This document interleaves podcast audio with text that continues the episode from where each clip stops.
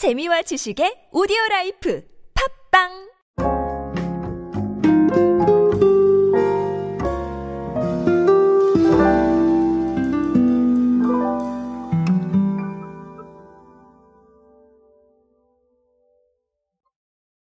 제가 요즘 할메니얼 얘기 어, 좀 자주 드리고 있는 것 같은데요.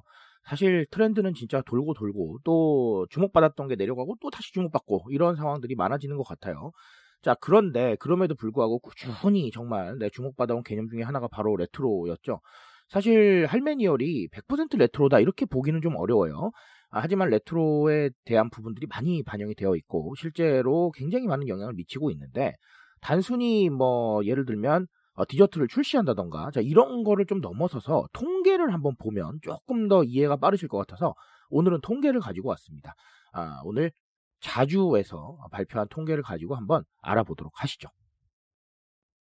안녕하세요 여러분 노준영입니다. 디지털 마케팅에 도움되는 모든 트렌드 이야기들 제가 전해드리고 있습니다. 강연 및 마케팅 컨설팅 문의는 언제든 하단에 있는 이메일로 부탁드립니다. 자, 아, 할메니얼이라고 해서 뭐 할머니 혹은 뭐 밀레니얼 이렇게 합성을 한다거나 아니면 뭐 할매 입맛 혹은 밀레니얼 이런 식으로 합성을 하죠. 그래서 사실은 뭐 밀레니얼 세대인데 뭐 좀 할머니 입맛이나 이런 걸 갖고 있는 아, 사람들을 지칭하는 단어인데 아, 할메니얼이라고 하면 약간 좀 할매 입맛 혹은 예전에 코드에 관심이 많은 MZ 세대를 어, 뜻한다 이렇게 보시면 되겠습니다. 아, 실제로 한번 통계를 보니까 신세계 인터내셔널의 라이프스타일 브랜드인 자주가 발표를 했습니다. 지난해 가장 많이 판매된 제품 1위부터 10위까지를 한번 뽑아봤는데 그 중에 9가지가 전통 간식이었다. 자, 이렇게 밝혔습니다. 뭐, 물론, 네, 약간 좀 이제 이 물건의 종류와 이 제품을 어떻게 판매를 했느냐에 따라서 조금 쏠림 현상이 나타날 수도 있다고 생각을 합니다. 하지만 그럼에도 불구하고 90%가 어, 이렇다는 건 한 번쯤은 돌아봐야 될 그런 문제겠죠.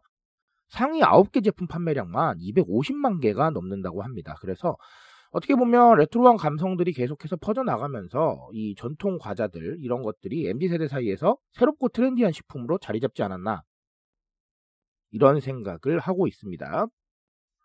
뭐 물론 자주에서는 이런 얘기도 하셨어요. 이게 코로나로 인해서 필건강 트렌드, 그렇죠? 건강에 관심이 많아지면서 자극적이지 않고 건강한 재료를 사용한 간식을 찾는 사람들도 는 게 바로 영향을 주지 않겠느냐라고 아, 이렇게 분석을 하셨는데 어, 저도 이 정도까지는 동의를 합니다.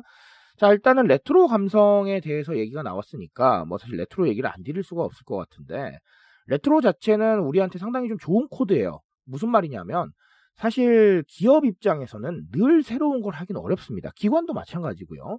뭐 전문가분들도 매번 똑같은 컨텐츠를 어, 필두로 얘기를 하시지만 이걸 매번 새롭게 만든다 쉽지 않은 일입니다.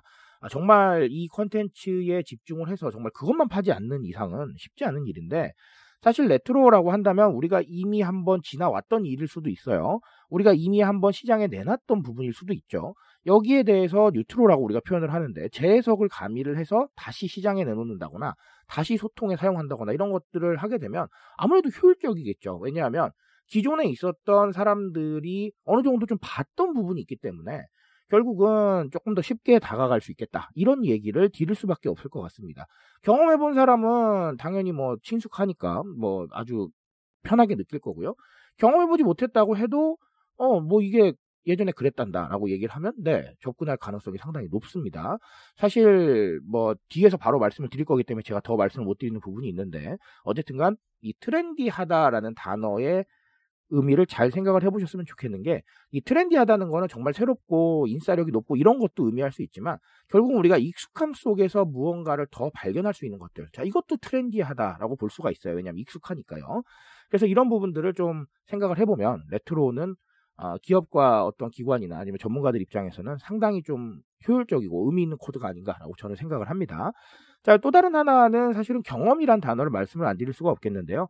제가 최근에 메타버스에 관련된 책을 하나 냈다는 거 알고 계실 겁니다. 이것이 메타버스 마케팅이다라고 정확하게는 메타버스에 관련된 책이 아니라 마케팅에 관련된 책이죠. 어쨌든 거기서 제가 제일 강조드렸던 부분이 뭐냐면 마케팅의 핵심은 경험이다라고 말씀을 드렸었어요. 그래서 그런 부분들을 가지고 움직이다 보니까 더 많은 것들을 생각하게 되는 거예요. 어떻게 하면 경험을 줄 수 있을 것인가, 어떻게 하면 새로운 경험을 정말 마케팅 효과로 치환할 수 있을 것인가, 이런 생각들을 하게 되는데, 자, 결국은 레트로하다는 거, 새로운 경험일 수 있다는 겁니다. 왜 그럴까요? 이 경험해보지 못한 세대들한테는 새로울 수밖에 없는 거예요. 경험해보지 못했으면 다 새롭거든요. 그러니까 이 새로운 경험을 줄 수 있는 또 다른 하나를 무언가 만들 수가 있겠다. 이런 얘기들을 드려야 되는 겁니다.